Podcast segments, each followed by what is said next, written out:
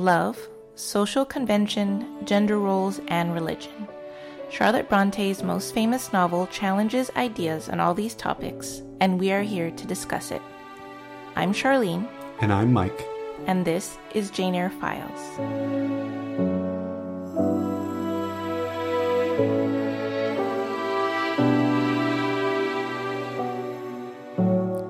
Chapter 34 Formed for Labor.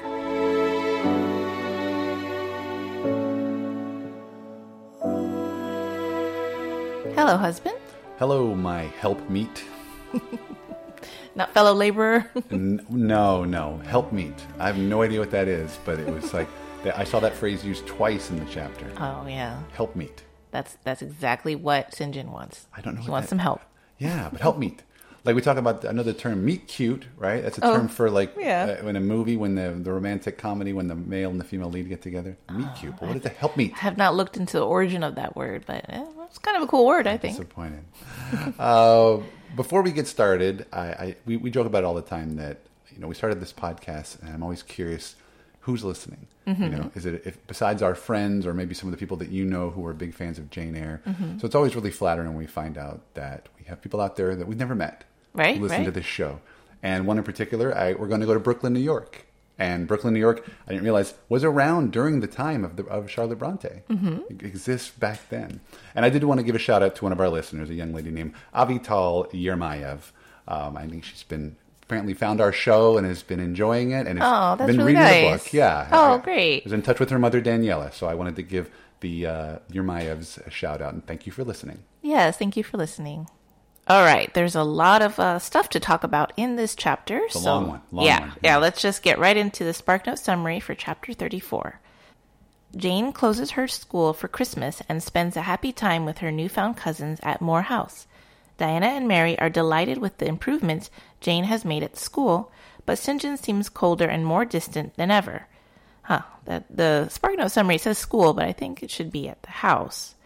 Anyways, he tells Jane that Rosamond is engaged to a rich man named Mr. Granby. One day, he asks Jane to give up her study of German and instead to learn Hindustani with him, the language he is learning to prepare for missionary work in India. As time goes by, St. John exerts a greater and greater influence on Jane. His power over her is almost uncanny. This leaves Jane feeling empty, cold, and sad, but she follows his wishes. At last, he asks her to go to India with him to be a missionary and to be his wife. She agrees to go to India as a missionary, but says that she will not be his wife because they are not in love. John harshly insists that she marry him, declaring that to refuse his proposal is the same as to deny the Christian faith. He abruptly leaves the room. As he should. She is no bird, and no net ensnares her. No, not even a Christian net. Yeah. Uh, we're going to get to that at the end of our discussion. I, I don't like people using Christian faith to provide guilt on other mm-hmm. people. Yeah. Well, we'll we'll start at the beginning of this chapter where we get Jane enjoying cleaning Moor House to prepare for Diana and Mary's arrival, and I love her eagerness and enjoyment because it's very satisfying to make a house shiny and clean, isn't it? I knew you would say that. I, I, I'm sure, you know, it, yeah, you're right. It is nice to see that Jane is so excited about the simple pleasures of homemaking, mm-hmm. right? I mean, because I guess she was, when she was at Thornfield, she's one of the servants didn't but have to deal with staff, that, right? yeah. Yeah. And I feel like the funny part is now that you and I have just bought a house, I feel like I'm actually starting to feel that way myself. Oh yeah, You know. you know when I see little little dust gathering in the corner, we can't have that. You know, this house is so was we bought it so shiny and new, so we have to uh, keep it that way. Yeah, I mean, I'm personally, I'm always wanting to tinker in the yard, but I feel the same way. Like with the first impression people have on Yes. the outside of the house. So yeah, it is. It is fun. It is fun. I mean, again, we've been, you know, living here in Los Angeles. We tend to we're apartment dwellers so much, Mm-hmm. and you know, you don't take as much pride. And I think with Jane, you know, she was at Lowood, and I said Thornfield. She's somewhere else. Like she hasn't really had. Oh. That's a good point. She she doesn't take as much pride in cleaning probably, but Yeah. now she Gateshead, they would have had feels a little servants. ownership. Yeah, exactly. Especially yeah. now that she's throwing her money around, and uh, yeah, and she feels like she she does own the place almost. Right. Almost. Almost. But we have what I like to say is a bit of a dark shadow at Moor House in the form of St. John Rivers. Because he just doesn't join in the revelries. He encourages Jane not to spend too much time cleaning and decorating. because I feel like Sinjin has so much more of a coldness to him um, compared to the previous chapter where he had this kind of humor that we I enjoyed, and now it's missing. Yeah, he's still that stick in the mud, right? Yeah, we can't forget he he did say he's a cold man. That's true. And I was wondering, I was going to ask you this question when I first, when I first got done reading this very lengthy chapter. Was do you think Sinjin is distraught because he knew he wanted to ask Jane to marry him, but then it got weird when he found out that she was related to him? Uh, I mean, that's a good point. I mean, there's, I guess there's two ways of thinking about it because on the one hand, yeah, it's awkward, but then I don't think in that time it was that awkward. Apparently not. Right? So maybe he thought, oh, this makes it easier. Like Jane and Jade is already like a dependent, you know, uh, like depends on me for uh, brotherly love. Well, we could just shift that to Maybe that might Something help else. convince her to be in a loveless marriage if you're just like, well, we're already related. yeah, we work so well together, Jane. Let's just uh, put a ring on it. We're fam- we're familial, you Oh, know. But I, I also uh, uh, the other question I had was that is there a, a chance that maybe he's just so devout that he can't seem to enjoy his sister's company when he would be much happier tending to the members of his congregation? Uh, well, I mean, that does seem like that's the way he's been for a large chunk of his adult life. Maybe, Yeah. maybe as a child too, that he he really didn't want. He he was more concerned with studies or books or something than hanging out with his sisters. yeah, but his sisters are coming back, or they haven't seen each other in how long has it been? A year or something like that. And then it's like, no, no, I got to get out and go He's to this very emotional, house. Yeah, and I think you know Charlotte even describes it. I've got the, the exact quote. Is she says, "quote He had performed an act of duty," and then she later says he was on better terms with himself. Right. He just he just seems to really thrive on knowing challenging challenging himself to achieve something, which in this case would be you know walking out in this inclement weather and helping out one of his uh, flock, I guess, and uh, that seems to be something that he that makes him feel good. Which Yeah. you know it's it's fine, I guess. He's more reserved. He's antisocial. yeah, sentimentally enjoying the company of his family seems maybe a waste of time to him, and he doesn't uh, embrace that as much. When he could be enjoying the company of a good book. Well, I should say that there's that point where Jane comments that it's, uh, I think it was, quote, Sinjin's unsocial custom to read at meals. And I do love reading during meals, uh, especially if I'm eating alone, but I can't quite bring myself to be so unsocial as to read with a group of people. But I do. could. Oh, well. If you tried, you could. if I get away with it, maybe, yeah. I'll, I'll let the listeners know there was a moment uh, when I got done reading the chapter that I was explaining to Charlene. I said there was there was I thought there was one particular part where I thought Sinjin reminded me of you, and you were like horrified, like what what? And How then- and- dare you. Yeah, in this chapter of all the chapters, what would you think? And I was like, you know, I, I got to remember what it was. And you were like, oh, is it the part where he said he likes to read it while he's eating? yes, that's exactly what it was. Well, that's fair. I appreciate that you know that about me. Yeah, hopefully it's the only thing you have in common, right? I should think so. You told me. I think you told me that you said you you one time went stopped on the way home from work to eat eat at a diner by yourself and wound up reading. This is before you met me. Right, right. Yeah, I think I just really had a craving for some for something at this restaurant and I thought, you know what, let me just treat myself on the way home from work and since I was by myself, I had a book with me and might as well read that while I'm sitting there. I mean, I guess it's like reading the paper or something, right? If Oh, if yeah, very yourself. true. I think I heard that was years ago. I heard someone say that's a good that's a it's a pickup. It's like a, something a pickup artist would do is you sit at the bar by yourself and make it seem like you bring the paper with you. And you make Ah. it seem like the paper was just sitting at the bar. And if it has a crossword puzzle in it, then you start doing the Oh. crossword puzzle, and then you could ask the woman next to you for clues, and then you know. But you have to bring a newspaper with you and pretend like you just found it at the bar. Oh, wow. Just sullying the art of going out by yourself and just reading. Yeah, uh, for sure. That would be your thing. That's your thing. You said. But before we jump into the really meat of this chapter, I just want to mention throwaway, which is Rosamond's kind of gotten rid of quickly because Sinjin just says, "Oh, she's going to get married," and then she's dispensed with. So goodbye to Rosamond. But I wonder if that kind of made Sinjin feel free to propose to Jane. I'm not sure. Like, like you know, it's it's true that it was kind of weird to see her introduced only to, to depart so quickly, especially when we mm-hmm. thought that her and Jane were kind of hitting it off. Oh yeah. You know, but then I feel like maybe it was just maybe she was just a means to an end to show Sinjin's internal struggles between Yeah. love and duty. Yeah, she wasn't really her own fully realized character. She was there for a reason. And Yeah. now that reason is done. Well, you know, and that's I'm going to ask you. I honestly think that Sinjin would have proposed to Jane even if Rosamond wasn't engaged. You know, Um, it kind of reminds me a lot. It kind of reminds me a lot of Rochester ditching Blanche for Jane. Even, he, he he didn't have to pair her up. He still was going to go for Jane anyway. And so I think Sinjin probably would have done the same thing. He clearly didn't have the greatest amount of feelings for her, or they, or maybe he did, but he just couldn't be with her, right? Yeah. Right, yeah. Oh, I, I wonder. I mean, that's. I, I'm sure Sinjin doesn't really care, you know, for himself emotionally whether or not he proposes to, to Jane before Rosamond finds someone. But did he feel that it would have been a little disrespectful to Rosamond to, you know, already announce an engagement and, you know, Rosamond clearly had interest in him and hmm. And maybe Rosamond would feel a little bit bitter towards Jane. That's a good point. Yeah, Yeah, so that it worked out. yeah I guess it did. Yeah, yeah. So then we have we come to a point in this book where Jane starts to mention that Sinjin seems to have like a power over Jane. Um, because there's a moment when she's going to Morton where she gives her like weekly class, um, and she doesn't want to complain because it's pretty bad weather, it's winter, uh, because it will vex Sinjin. And then later on, he kind of forces her to learn Hindustani because Doesn't, she was learning. everyone Ger- want to learn Hindustani? yeah, I mean, you want to learn a language that you probably have no intention of being able to speak.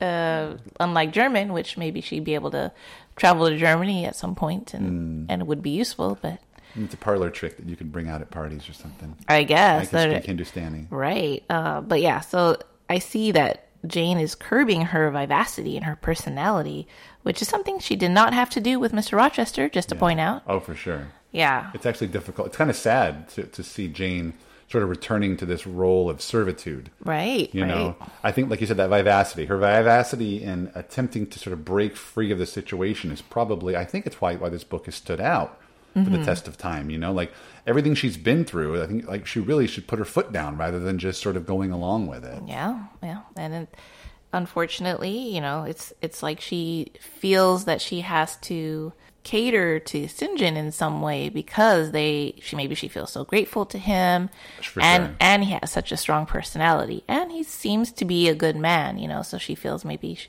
that she should follow whatever he says because he is a quote better man than her or better Mm. person. Okay, yeah. Use the finger quotes for that. Yes, for sure. like huge air quotes on that one. Yeah, yeah, for sure, for sure. And then you find out that he's like been observing her for all these months, right? Yeah, yeah, he he does mention that, and which is something that I think Rochester did when he first came back to Thornfield, and Mm-hmm. he was kind of watching her, you know, take care of Adele and get a, a kind of a feel for her personality. But for Sinjin, it does seem more that his motivation for observing Jane is just to see if she would suit his purpose. Oh yeah, I kind of get that. Like, and again with Rochester, he's got a whole staff of people. There's a lot of hustle and bustle where when it comes to Jane and St. John, there's not no one else is around. Right? Oh, I'm is not it counting the kids. No, I mean I guess it's easier to just observe that person if there's no there's no one else Oh, to take right, your right. your distraction away. Yeah, and plus I feel like it's it's also really uncomfortable the way that. Did you notice when I was reading it? It just it feels like he keeps leading her on, like he's just always asking about her ambition or. Oh, yeah. or whether she could do that job forever, you know and it's it's like I, I we talk about foreshadowing and this is it's really blatant you know you and i obviously you have read this book many times mm-hmm. i have read the book one prior time but once you know already that he's going to propose it's a little bit weird when you read the chapter before and this chapter where it's like some of the way that he talks where it's like oh man he's really trying to steer her toward oh, this Oh yeah, right yeah. Well, he definitely had this plan in place, and I guess he saw what he he saw something in her. You know, well, she he explains it more about what he sees in her that will be great as a missionary's wife. Mm-hmm. But I don't know if you think so, but St. John's reasoning for Jane to be a missionary is convincing to me. I think that Jane Is is, strong and diligent and persevering. She she would be a great helper to Sinjin, and she even thinks that she could show him inner strength that that he doesn't even know about. oh man a woman thinking they could change a man. that's that's got, that's got bad. That's bad news right there. Right, Uh, right. But did you did you think that. John's argument for her to be a missionary is convincing? I, I mean, I feel like he's he's certainly persuasive and he makes some good points, but then he just went about it all wrong. Absolutely, yeah. you know?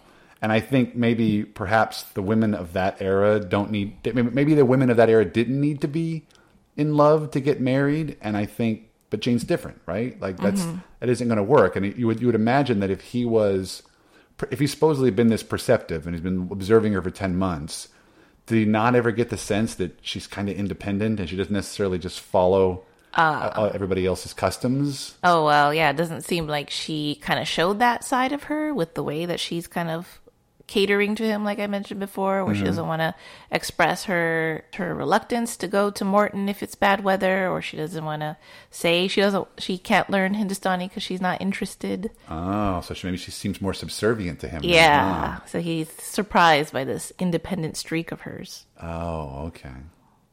But then, like you said, she's only told them so much about the Rochester situation. Yeah. So it's so he doesn't even know that she's had this experience of love, and I think that kind of saves her from this potential loveless marriage that Sinjin is offering. Because otherwise, I can see Jane going along with Sinjin's plan. Really? You think? I mean, I, I mean, I don't automatically think that she would have gone along with it. Mm-hmm. You know, I think you know she's got money now. She's got a worthwhile profession, and she has some newfound family. You know, I, why why immediately leave that all behind? Like, yeah. I, well, you know, if she still thought of Sinjin as something, someone to admire and someone she wants to please, Yeah. then maybe she would have kept kept going with that and accepted his marriage proposal. I don't know. Like I said, I feel like she has her faith, but she's not so devout. Like this is something where if Helen, oh, absolutely, Helen would have accepted. yeah, best character in the book. Would, would that have been a good uh, opportunity or situation for her? I don't know. Perhaps She could probably do better. Well, I mean, but then the two of them would be just a dynamite combo Oh. for the for the Lord right there, you know. But I, I mean, as much as I think Helen would be a, would be a good fit, I just don't necessarily think Jane. I mean, yeah, she talks about how she's like she she kind of t- tries to talk herself into it, mm-hmm. you know, as she's saying, okay, I can go as his as his assis- assistant or as Yeah. his sister, but not as his wife. And I, I it's it's kind of tough to read that part because you know it's so easy. You, you can just tell if you've been reading this book for thirty three chapters. You know, as soon as he proposes, you're like, there's no way she's saying yes. Oh, right. but then as it goes along, again, it's a very long chapter. She's got a lot of time to think. Yeah. And she starts kind of trying to come around to it, and it's like, did you find yourself going, going what are you doing? Like you don't Oh. need, you don't need to do this, Right, You're Jane yes. Eyre, right? Like You're awesome. Yeah, you could do better. Not necessarily that you're going to have to end up with a Rochester eventually. It's more just like this. This can't be what you would want. Yeah, absolutely. That's But just that's just me. I don't know. It, it's it's a mark of the persuasiveness of Sinjin, I think. Mm-hmm. Just that he is able to sway her a little bit, but you know, good for Jane to kind of stick to her guns, even though even though she does agree to go as a missionary, just not as his wife. Yeah, it's almost like she, she just doesn't want to make him unhappy. Yeah, but he's just he's a very unhappy person. I mean, he's happy when he's when he's serving the Lord. Yeah. But at other times he's very unhappy. He's a very stubborn guy, you know. it's a weird sort of happiness for him. But Yeah, yeah, misplaced. Where are my powers for such an undertaking? I do not feel them. Do not persuade me to attempt what I cannot perform. You can. Have I not observed you? In the village school, you performed well a labor uncongenial to your inclinations. In the calm with which you learnt of your inheritance, I read of a mind clear of the vice of Demas. Lucre has no undue power over you. In the resolute readiness with which you cut your wealth into four shares, I recognized a soul that reveled in the flame and excitement of sacrifice. Jane, you are docile, diligent, courageous, very gentle, and very heroic. Cease to mistrust yourself. I trust you unreservedly. As a conductress of Indian schools and a helper among Indian women, your assistance will be to me invaluable. So, what do you think about Sinjin's stubbornness in not wanting to bring a young woman to India with him unless she is his wife? Do you think that makes sense? I mean, that just seems like a very antiquated Sure. thought. Yeah. You know, I think unless- I think it was taboo at the at the time for you know, a man and a woman to like even be seen together if they're if they weren't, you know, related, like brother sister, or married, or you know, they need a chaperone. You know, a woman Yeah. needs a chaperone. But then, like, yeah, like, the, did male missionaries only have male assistants at that time? Or a wife. it had to be, yeah. I mean, like, again, I don't know how missionary work works. yeah, I'm, I mean, I'm not sure either, but I, I, I would imagine you, especially if you have you have a, a man who's got a woman who's half his age, they're just like you said, part of the flock, and and Mm-hmm. they're trying to spread the word. It's, I don't imagine it, like, there's some rule that says they have to be Hmm. married, unless it's a situation where there's not enough lodging where they're going, and so they have to cohabitate.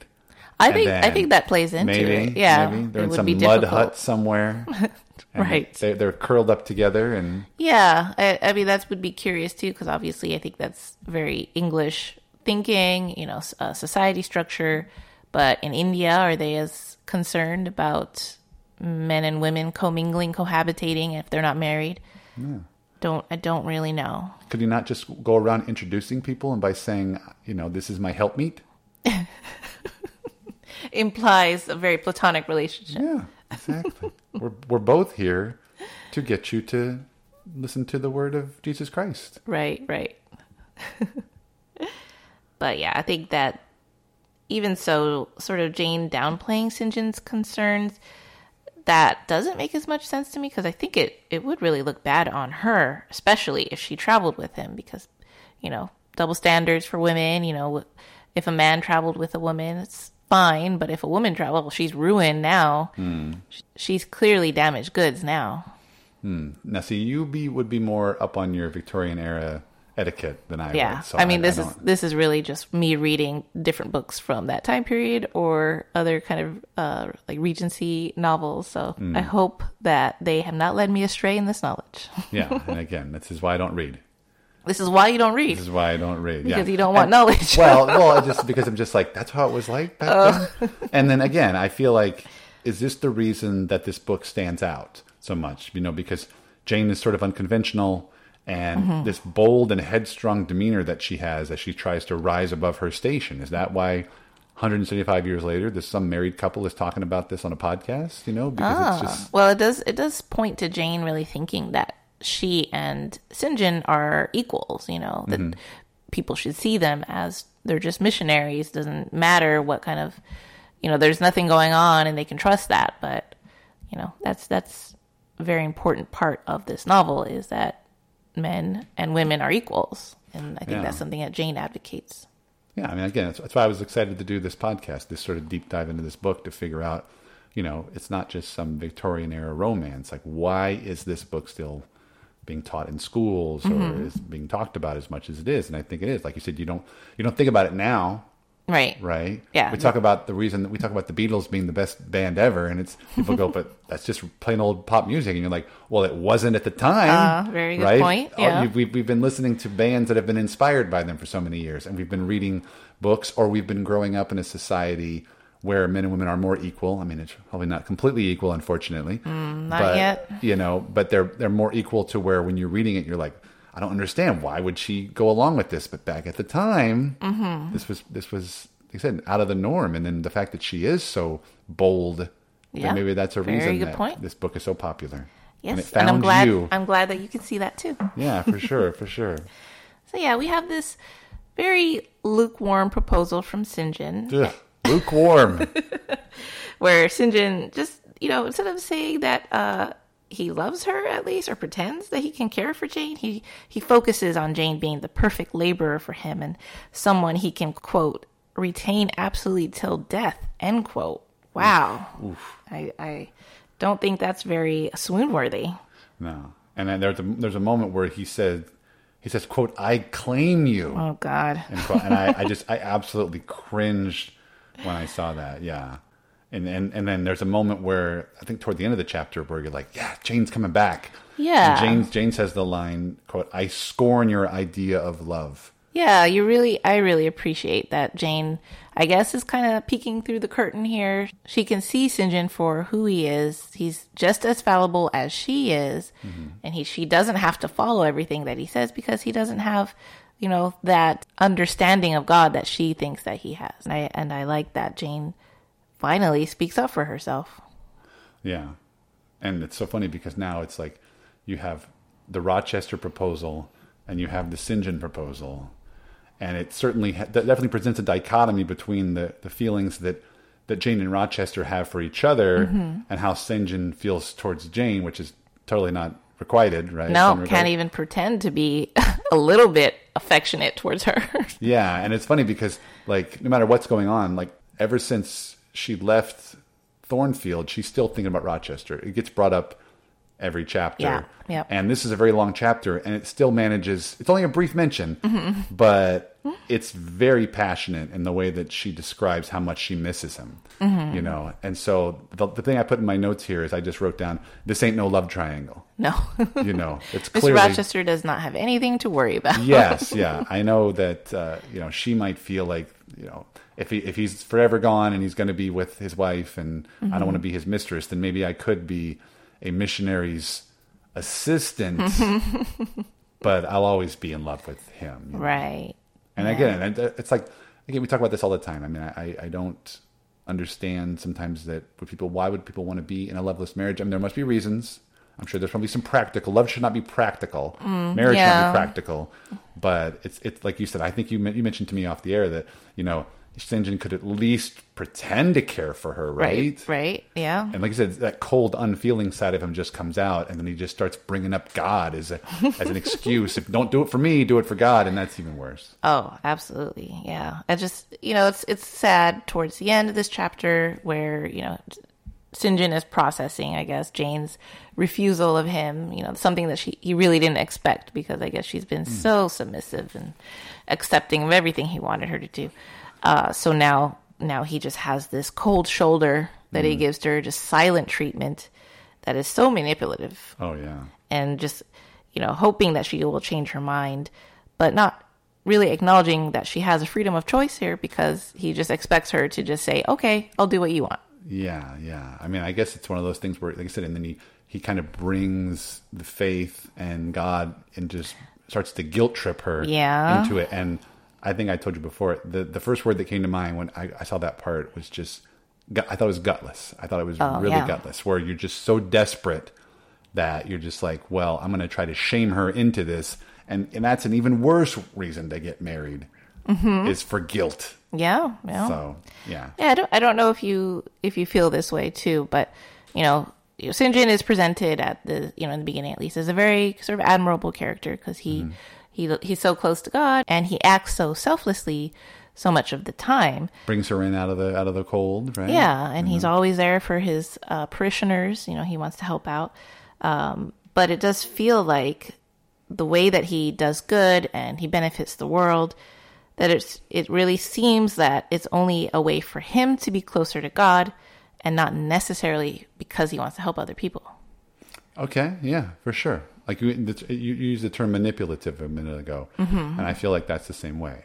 And Yeah. who knows? I mean, maybe there are people that go into the clergy for the wrong reasons, like that. Oh, where Oh, I'm it's just sure. like, I'm just, you know, they're just going to sort of do it for themselves. And I, I'm wondering if, you know, at the time in 1847, were there people who read this book and totally sided with St. John?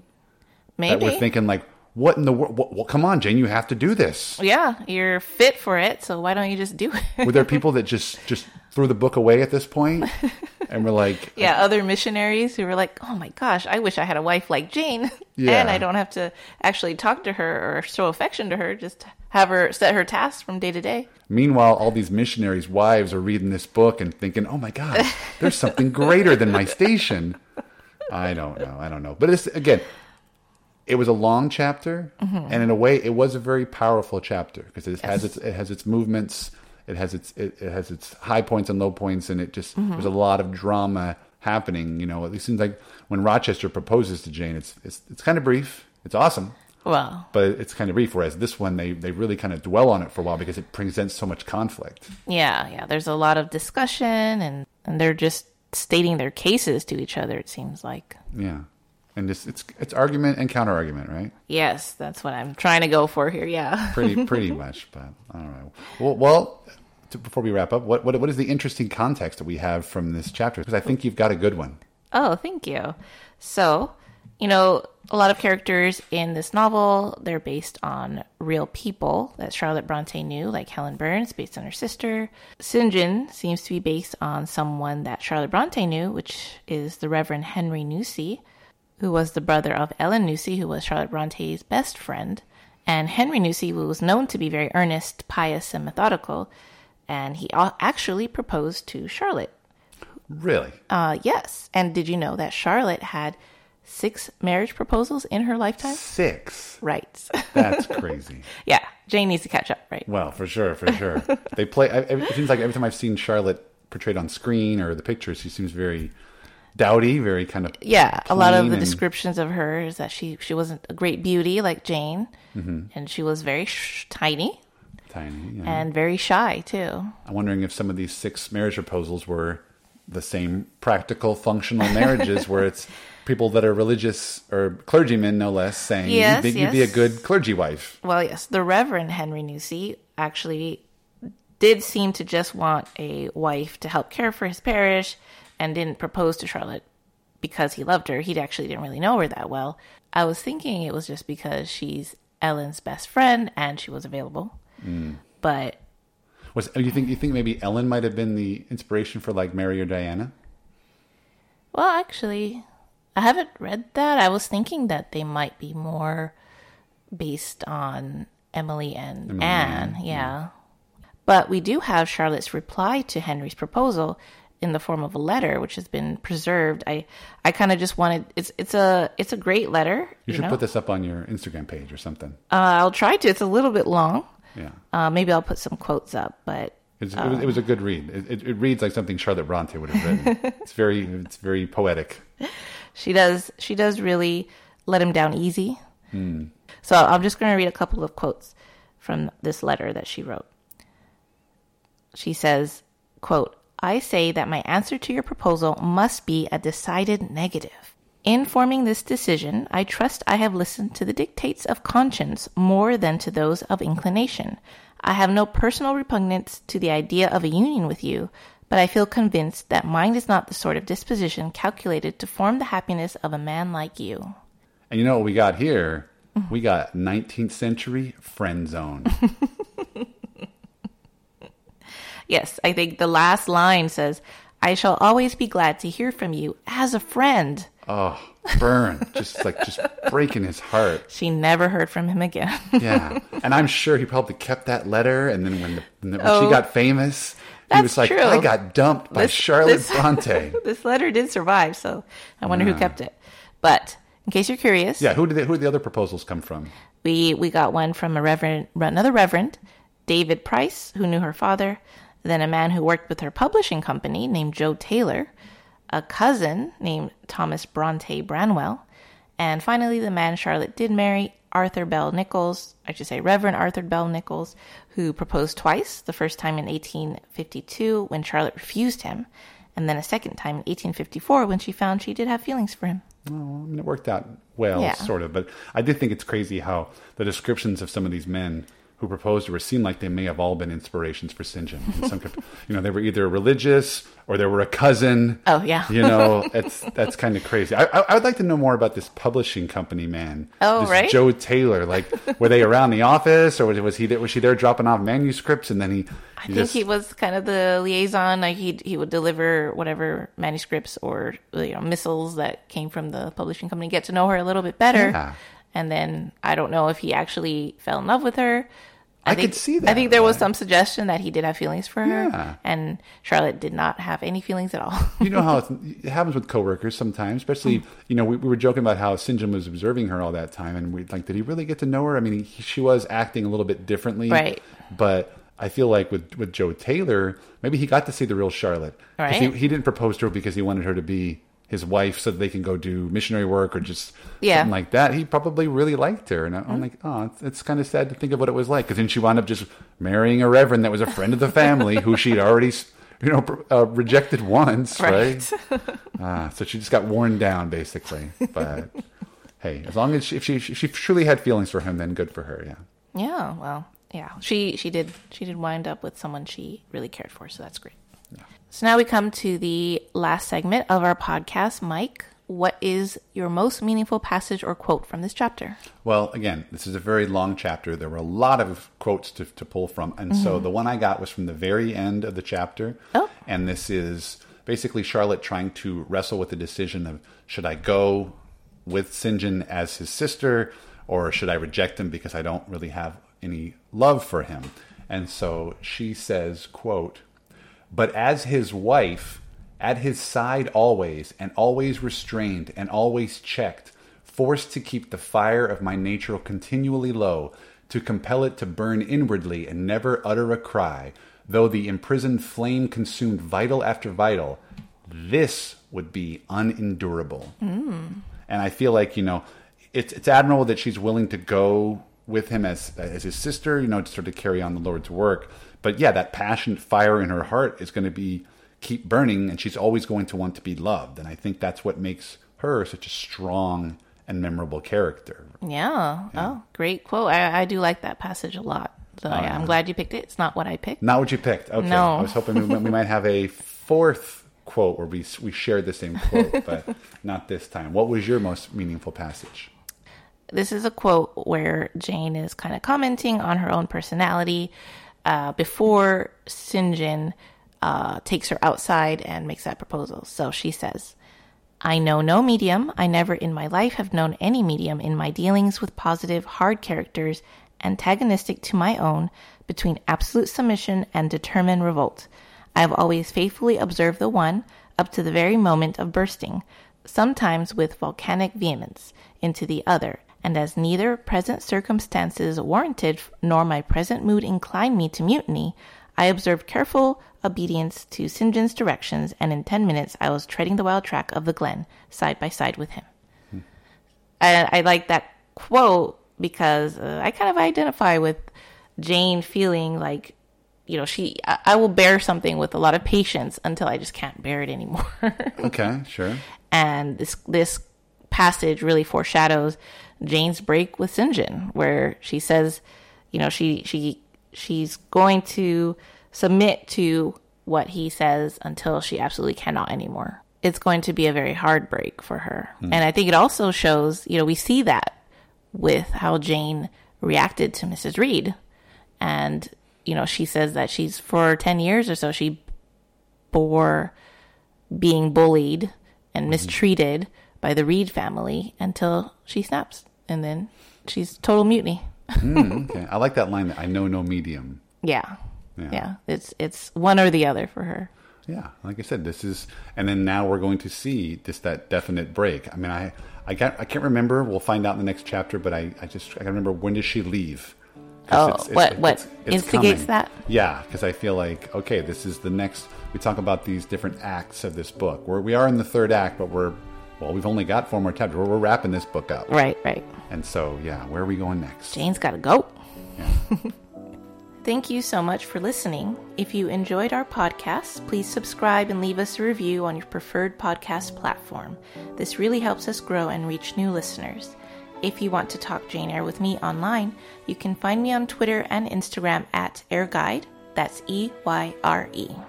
And if you want to hear more from me, I host my own podcast called Out of Touchstone, where my good friend Chad and I discuss all the films that Disney produced for their Touchstone Pictures label. You can also find me on Twitter at Mike DeKalb. Thank you, and farewell for the present.